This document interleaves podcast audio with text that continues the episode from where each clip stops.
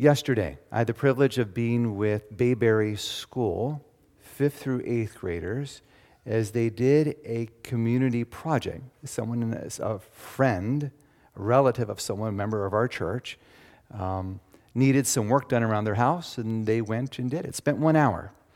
And uh, I happened to be uh, substitute teaching yesterday, so I was part of it. Fun. And as we did it and, and saw the enjoyment on the face of the lady who had this being done for her, it let me know that this is a huge element of ministry that God has called us to, and that's meeting needs of people. So I'm excited about it. You know, we've been talking about the Cape Cod Connect, and uh, we'll talk more about it as we continue to go that direction. But this is this is a calling that God has placed on us to minister to needs. Those needs may be a call. Those needs may be a card. Those needs may be raked leaves. Those needs may be a drive to the hospital. Those needs may be a little bit extra groceries. Who knows? But it's ministering to those needs where we walk and fulfill the actually the ministry of Jesus. So I'm excited, looking forward to keeping you updated as we continue moving that direction. Um, and you know, there was something else, but I've forgotten. Hopefully it will come back to my mind sometime in the future, right? Uh, do you mind just bowing your heads with me? Father, I pray for your Spirit to speak through me and not mine. I pray in Jesus' name, amen.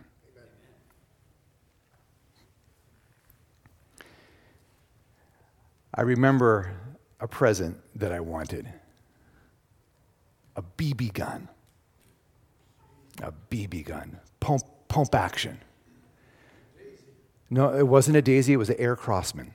I, I remember distinctly. And my father and I had walked through Kmart. You remember Kmart's? We had here not too long ago, right? And this was before Walmart existed. And um, there was such a time, right? And we would look at the the the pellet B B gun, and I would stare and dream of having it, but it was a lot of money. It was thirty dollars. And it's just a lot of money.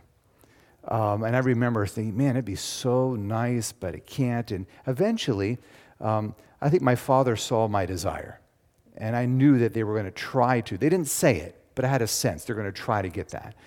Um, And I remember just looking for it, thinking about it. I was an avid reader. I love American history, and I would read about all these patriots who do this with their guns and do this with their guns, and I want to be a frontiersman out there. And yeah, there's a whole lot to it, but I wanted something. So I thought about it, dreamed about it. It was always there. You know, um, do you remember a specific desire you had as a kid? Maybe uh, for those of you who are kids right now, a specific desire that you have right now, something that you want, something that you're looking forward to. You know, when you get older, it doesn't change much, really. There are big things we dream about, right? Big things that we desire. The reality is that um, our dreams have changed a little bit. At least mine has the older I get. It's become a little less material, a little bit more relational. And I think that's maybe uh, just a sign of... Uh, maturation, at least I hope so. But there is these this this desires that we have that come into our hearts. You know, we're not alone. This desire, this hoping for something has been happening for a long time.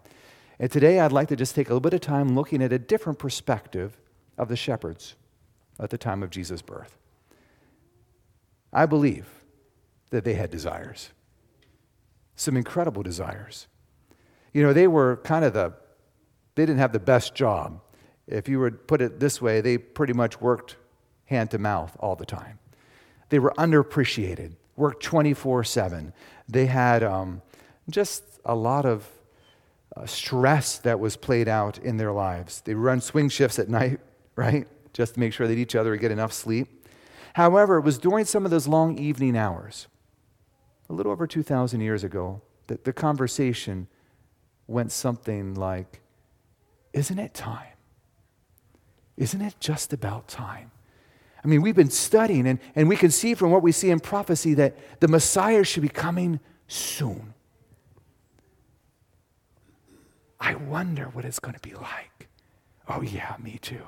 And then they would go into their favorite thing to do as Jewish shepherds, dreaming about what would happen when the Messiah came. Oh, he is going to do this and he's going to do that. And I thought today, if you don't mind, we look at some of the places where the dreams came from. Is that okay? First, they would look at the writings of Moses, right? They probably wouldn't say Genesis chapter forty-nine and verse ten, but I'll say that just in case you want to know where it's at, okay? But remember when it said that the scepter, that ruling rod, is not going to leave from Judah until Shiloh comes? He hasn't come yet. And, and do you remember Moses? He said there was going to be a prophet that was going to rise up like him, that is going to do some great things. I wonder when he's going to come. What kind of dreams they must have had. I like to look at some of them. Isaiah chapter nine, starting with verse six. Isaiah chapter nine and verse six. This, I'm sure, could have been one of their dreams.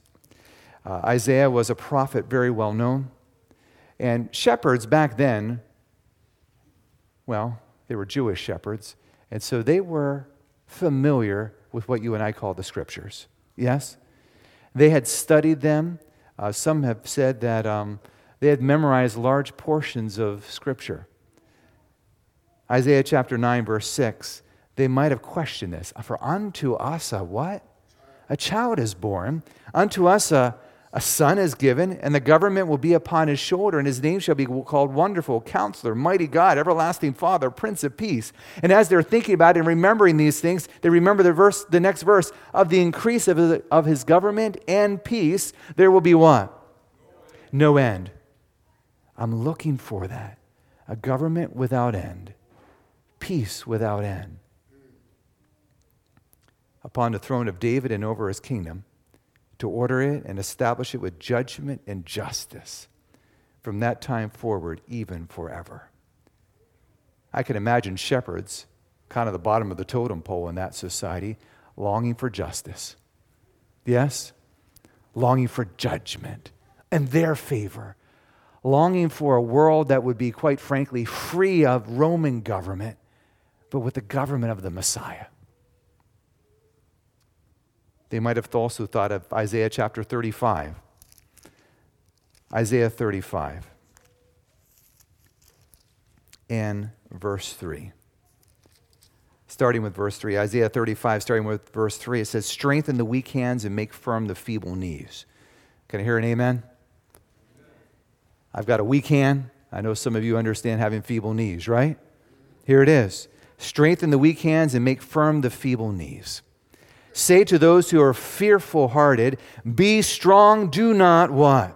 Fear. Behold, your God will come with vengeance. With the recompense of God, he will come and do what? He will save you. They're looking for a Savior. The Savior that's going to come and strengthen them. The Savior that's going to have vengeance on their enemies. Then it says in verse five, then the eyes of the blind shall be open, and the ears of the deaf shall be unstopped. Then shall the lame leap like a deer, and the tongue of the dumb sing. For waters shall burst forth in the wilderness, and streams in the desert. A whole new day, when that which is wrong will be made right. What a desire, longing for that. How long had they been waiting? I don't know. How long was this conversation there at nighttime looking for the Messiah? I don't know. But I do know that that conversation is not gone. That conversation of looking for the Messiah still exists today. It exists with us. We're not looking for a first-time coming king. We're looking for the second time he's coming. Amen? It wasn't just Isaiah and Moses who talked about it. Jeremiah did too. Jeremiah chapter twenty-three. Jeremiah twenty-three and verse five. Behold, the days are coming, says the Lord, that I will raise to David a branch of righteousness. A king shall reign and prosper and execute judgment and righteousness where? In the earth. There was going to be a Messiah that wasn't going to simply come, but he's going to reign over everything. It's going to be a just reign. It's going to be fantastic. No longer do we have to be uh, underneath this Roman rule. Now we can have our own kingdom, our own power, and it's going to be a just kingdom. It's going to be a righteous kingdom. It says, in his days, Judah will be saved, and all Israel will what? Dwell safely. Now this is his name by which he will be called, the Lord, our righteousness.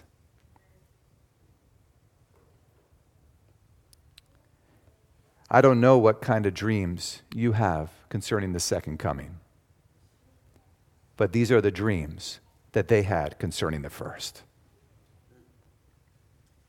This is what they're looking for. This, this king to come, this peace to come, this righteousness, the wrong things being made right. Haggai chapter two and verse six and seven. So Haggai um, is just towards the end of the Old Testament. So uh, if you have reached Zechariah, you just need to go back a few pages. So Haggai chapter two. So as we're going through this, we've looked at, at, at Moses. Moses is giving this, this talking about the Messiah. Years before the Messiah comes, fifteen hundred years roughly. And then you get to Isaiah, who's talking about it, and Isaiah is giving his counsel, probably about seven hundred years before the Messiah comes. And then Jeremiah gives his about five hundred years before the Messiah comes. And now Haggai, he's a different guy. See, Haggai is the prophet that's reigning after the Babylonian captivity. The temple is being built, and as the temple is being built, it's so different than the first one. The first temple that was built was made by which famous king? King Solomon. Some of you have studied one of the seven ancient wonders of the ancient world was Solomon's temple. It was magnificent. And now they're building this temple as they come back. The Bible tells us that some of the old men who had seen Solomon's temple had a chance to see the foundation of this new temple, and they wept. Wept at its inferiority. Wept at its lack of what used to be. And Haggai was a prophet during this time. And here's what he tells them in Haggai two, starting with verse six. For thus says the Lord of hosts, once more, it is a little while, I will shake heaven and earth, the sea and dry land, and I will shake all nations, and they shall come to whom? The desire, the desire of all nations. And I will fill this temple with glory, says the Lord of hosts. Verse nine, the glory of this latter temple shall be greater than the former, says the Lord of hosts. And in this place I will give peace, says the Lord of hosts. So here is this prophecy. And I can imagine our temple-loving Jewish shepherds saying, remember, this temple is going to be the greatest one. It's going to be even greater than Solomon's temple. We don't quite understand it. Yes, the Romans have made it out of marble because the Romans had greatly enriched that temple by that time.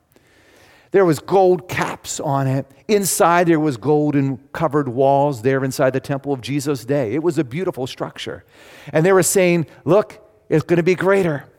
But the prophecy wasn't talking about the marble, wasn't talking about the gold plating. The prophecy was talking about something different. What was it talking about? The desire of all nations. He was going to walk inside that temple. And when he walked in the temple, the glory would be greater than that of Solomon's. It's not the temple that makes the temple great. It's who's in the temple. It's not a church building that is holy. It's the God that's in it that is holy. It's not the Christian that is righteous. It is the God that's in the Christian that is righteous. Well, this is what they're looking forward to, and I could say probably that the shepherd's desire wasn't much different than a lot of their fellow countrymen, right? Can you imagine mamas telling stories as they put their kids to bed? You know, we read stories at our house before we go to bed sometimes. And maybe you remember hearing them sometimes. Stories about Noah, Esther, David, Ruth. We read stories before we go to sleep at night. Well, can you imagine the stories that you would hear then? The Messiah's coming soon. Daniel told us in, in Daniel chapter nine. They wouldn't have said Daniel chapter nine, but you know. The prophet Daniel tells us that he's supposed to come after somehow this forty-nine weeks. Something special is supposed to take place. seventy weeks, sorry. four hundred ninety years. I get my... There's something special is taking place. He's going to be coming. Can you imagine little children say, I can't wait for the Messiah to come? That was their dream. But some people did not dream such dreams. It was different. They weren't looking for the Messiah to come. The only reason they wanted the Messiah to come was to benefit themselves. And here's what it says. Uh, I have a book that I enjoy reading about the life of Christ called Desire of Ages. Page forty-four, it says this. The priests and teachers of the nation knew not the greatest event of the ages was about to take place. Who did not know? The priests and teachers of the nations. It says they rehearsed their meaningless prayers. I always find that a little bit of uh, unsettling, isn't it? They're praying, but their prayers are meaningless. And performed the rites of worship to be seen by men. They were there on Sabbath, so somebody else could see they were there on Sabbath. It goes on and says this, but in their strife for riches and worldly honor, they were not prepared for the revelation of the Messiah. The same indifference pervaded the land of Israel. Hearts selfish and world-engrossed were untouched by the joy that thrilled all heaven. Only a few were longing to behold the unseen. And please note this, to these, heaven's embassy was sent. God sees searching hearts. And that's who he sends heaven's embassy to. Those of us who are searching, God sends his messengers to. And I say, praise God. I don't know about you, but I see the desire here a little bit different. Desire for riches, desire for worldly honor, desire that's world engrossed. Where is our desire? I look at myself and say, Chuck, what is your desire? It swings sometimes. I, I hope you don't mind me being honest with you. Sometimes my desire swings. I'm a parent. And so sometimes it's like, okay, I want to make sure we have enough, right? I want to make sure that, that, that, that, that there is this kind of accomplishment in their lives. It's just and true, but that better not be my highest desire. My highest desire for my children, for my family, should be the righteousness of Christ, should be a fellowship with God, should be experiencing what it's like to be connected with him, a longing for the Messiah to come again. It goes on and describes in Matthew chapter twenty-three, Jesus tells us a little bit about their desires. Jesus really did not mince words with them in Matthew chapter twenty-three. Those who are familiar with Matthew twenty-three, this is uh, the woes on the Pharisees and leadership chapter. Matthew chapter twenty-three and verse five says, but all their works they do to be seen by men. They make their phylacteries broad and enlarge the borders of their garments. So phylacteries, you know what a phylactery is, right? Okay, it just sounds cool. Now you can say phylactery. Well, you, we could say it together. Phylactery. Okay, phylactery was a box, if you will, for, I'm completely condensing this. And you would put it on your forehead. You would tie it there. Maybe you have strings going around your head. And in it, you would put a little portion of Scripture.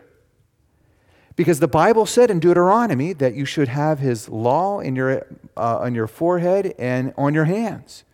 And of course, God meant you should guide your thoughts and your actions. That's what it meant. But they were thinking, let's just take it literal. So if you have a bigger box, that means you have more scripture in there and you're a better person. So they'd make these big phylacteries and they'd walk around. Look at me. My phylactery is bigger than yours. And of course, he would never say that because we don't say that today, do we? Have you noticed that about people who are spiritually proud? They don't say they're spiritually proud. They just kind of show off. And so these were show-offs showing how spiritual they were with their broad phylacteries. It says they love the best places at feasts and the best seats in the synagogues. They like to kind of be in a place where people knew about them. Psst, hey, did you know where I sat at Simon's feast?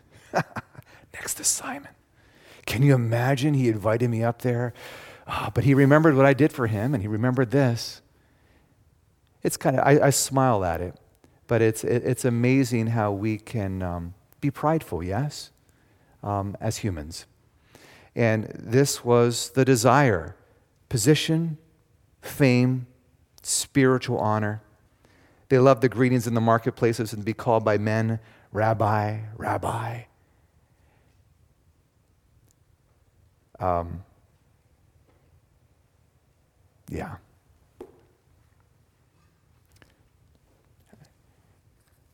Every now and then I'm about to say something. I think, you know what, saying that may not be the wisest thing to say, so I'm not going to. But please realize, let's not, let's not strive for worldly honor or even spiritual honor. Let God take care of those things. Amen? So verse twenty-three, chapter twenty-three goes on, and it talks about in verses sixteen through nineteen, uh, Jesus speaks very strongly. He goes, woe to you blind guides, who say, whoever swears by the temple, it is nothing, but whoever swears by the gold of the temple, he is obliged to perform. What is the focus? The gold. Uh, verse eighteen, and whoever swears by the altar is nothing, but whoever swears by the gift that is on the altar, gift that is on, he is obliged to perform it. It's not the altar that's great, it's it's the gift. And um, there's this, this emphasis on fame, this emphasis on worldliness, this emphasis on gold and gifts that you see coming out in this. Uh, they had their desires. The shepherds, their desires weren't all right, but they wanted the Messiah. You know, I used to to think that um, you had to have perfect understanding to be accepted by God. Praise God, it's not that way. Amen? So they don't have perfect understanding. Do the shepherds? No. Is God going to come and free them from the Romans? That's not why the Messiah is coming. But they're desiring the Messiah, and they truly want him, everything that's about him. And he realizes that, and to them he sends the embassy of heaven. There then were the others who said, you know what, I don't really want the Messiah per se, but I wouldn't mind what comes with the Messiah, and God passes by them. It's amazing. You know, really, who should have received the acknowledgement that the Messiah had come? It should have happened at the temple. An angel should have been sent, would come right down into the temple and speak to the high priest and say, high priest, the Messiah is born as we have promised. He's in Bethlehem. And he would have known, and he could have energized the whole kingdom, but he didn't come to the high priest because the high priest wasn't looking for it. He didn't come to any of the priests. Where did he go? Shepherds. Yeah, the bottom line. Those who were searching. And thank you, Theo, from a children's story, those who were humble, those who were seeking. You know, uh, there's there's something about desires and fulfillment that I think I'd like to, to share with us as we kind of close our thoughts this morning from the Word of God. The desire, the fulfillment of our desires oftentimes doesn't look like fulfillment. The fulfillment of our desires oftentimes doesn't look like fulfillment. So the shepherds, they're, they're told this, uh, they're looking for a Messiah. They're looking for this great conqueror. And here's what they hear from the angels. For unto you is born this day in the city of David a Savior, which is Christ the Lord. And this shall be a sign to you. You will find him wrapped in swaddling clothes and lying in a manger. The fulfillment of our desires doesn't always look like fulfillment. A baby swaddling clothes. That's what you put around the baby when they're first born. You and I would use diphtheria as a newborn diaper, right? Special little blankets. Nice. Lying in a manger where you feed animals, a baby and a diaper, and a place where you feed animals. This is the fulfillment of your desire. I didn't expect it that way. Sometimes God gives us something that we're not expecting to accomplish what we really truly desire in our hearts. You know, um, when I was looking for someone to share my life with, I kind of, you know, looked at different ideas, different people that I spent time with. But I never imagined that the one God chose for me was the girl next door. I'm so glad. But I didn't imagine that. I never considered it. And sometimes God fulfills our desires in ways we don't expect. Is that right? Uh, he fills it in a way that doesn't look like a fulfillment until we find out later that it is what God wanted and what we wanted. Something else about fulfillment of desire. The fulfillment of our desires oftentimes isn't what we were planning. The fulfillment of our desires is often not what we were planning. Matthew chapter one. Matthew chapter one and verse twenty-one. Matthew one verse twenty-one. Oh, can I share a little bit more about that lady that I found? Okay. Um, I had a checklist. I, those of you who know me know this, and those of you who know me know if I could groan when you hear me say this, but I had a checklist, okay? Here is what I would like. Here's what a good girl is going to be like, a good lady. And call it whatever you want to call it, but that's what I did. But on that list was not this: a wife who's going to teach me how to interact with others different from me socially, economically, and spiritually. That was not on my list. But God knew I needed it, so he gave it. On my list was not someone who's going to help me improve my character. It was not part of my list, but God gave it. The ladies are saying amen, and the men are silent. On my list was not this: someone who's going to push me beyond where I'm at in ministry to a wider sphere. I would have sat back, put my feet up, and said, I'm here for the rest of my life. Don't move me. And even though she looks kind and gentle over there, she pushed and pushed and pushed and said, no, no, no. You need to consider this. You need to consider that. Why not this? We can do it. And she's sweet and gentle, but she doesn't stop talking about it. God gave me what I wasn't looking for. It wasn't part of how I would have planned it. But God does that with our desires. Oftentimes, our desires are not fulfilled the way we would do it, not based upon our planning. Verse twenty-one of Matthew one. And she will bring forth a son, and you will call his name Jesus, and for he will save his people from their sins. But we wanted a Savior, yes, but not a Savior from sin. We wanted a Savior from the Romans. God, you messed it up. We want a Savior from poverty. We want a Savior from work. We want a Savior from trials, not a Savior from sin. No, I'm giving you Jesus, a Savior from sin, and more specifically, from your sins. What, what, what, what? How about a Savior from the effects of sin? No, no, no, no. A Savior from your sin. What a God. We can look at it now and say amen. But that wasn't what they were wanting. That wasn't the kind of Savior. That's not quite what they were planning. Now, so all this was done that it might be fulfilled, which was spoken by the Lord through the prophet, saying, behold, the virgin shall be with child and bear a son, and they shall call his name Emmanuel, which is translated God with us. you know, God for us, I get. So when we're going out to fight, he's next to us.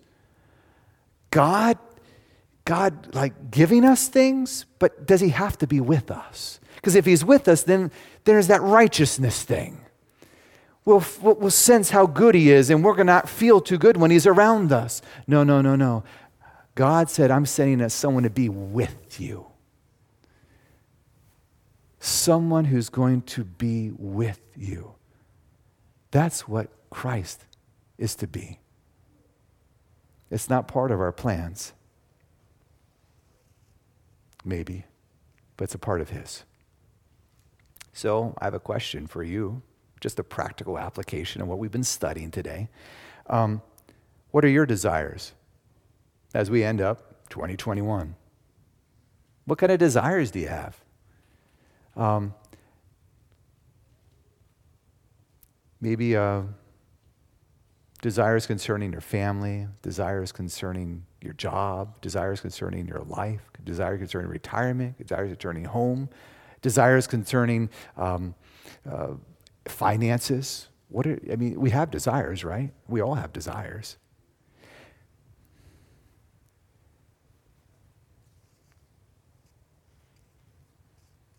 I'd like to suggest that the time of the shepherds is not unlike our time. They were dreaming of the Messiah to come. And so are we. But the shepherds couldn't stop talking about it.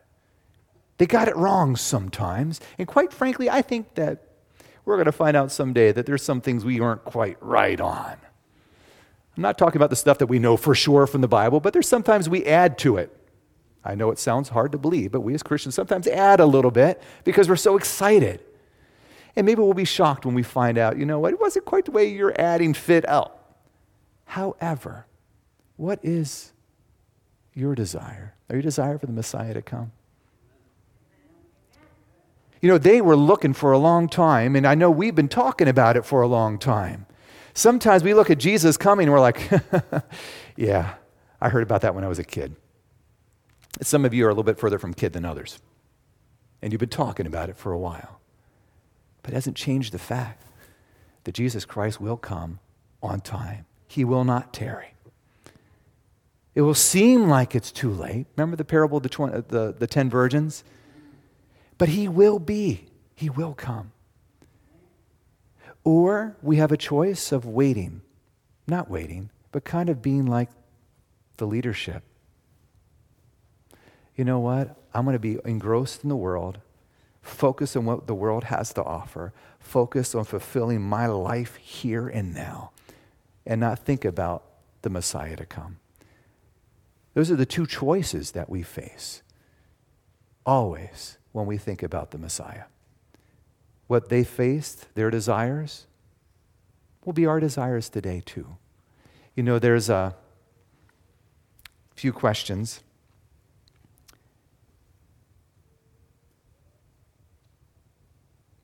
For me, and you can listen in. Do I desire the Savior or the good things he gives me? Do I desire the coming King? Or just look forward to being able to be at a place where I don't have to work anymore? Do I desire freedom from sin? Or do I desire freedom from those people I just don't like?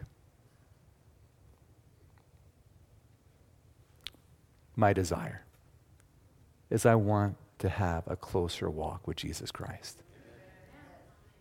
I want to be ready for him. And that, you know how that comes? Not from me getting my little list, because you know I like lists. Getting my little list out and say, Chuck, make sure you do this today, this today, this today, this day. But for me saying, okay, God, I'm here. What do you want with me? I'm going to talk about you. I'm going to dream about you. I'm going to dream what it means to be connected with you. And I'm going to ask you to have mercy on me. twenty twenty-two, what's your desire? Like the shepherds, we don't live in ordinary times, and it's not time for ordinary desires. Jesus is the desire of all nations. He is coming again. And may that be your desire. Let's pray. Our Father, fill us with the fervor of the shepherds. Give us a desire like they had. Even though our desires aren't perfect, may our desires be filled with you. We pray for your grace, that we can rest in it, trust in it, and move forward by faith. Thank you, Father, for sending your Son. We pray in his name. Amen.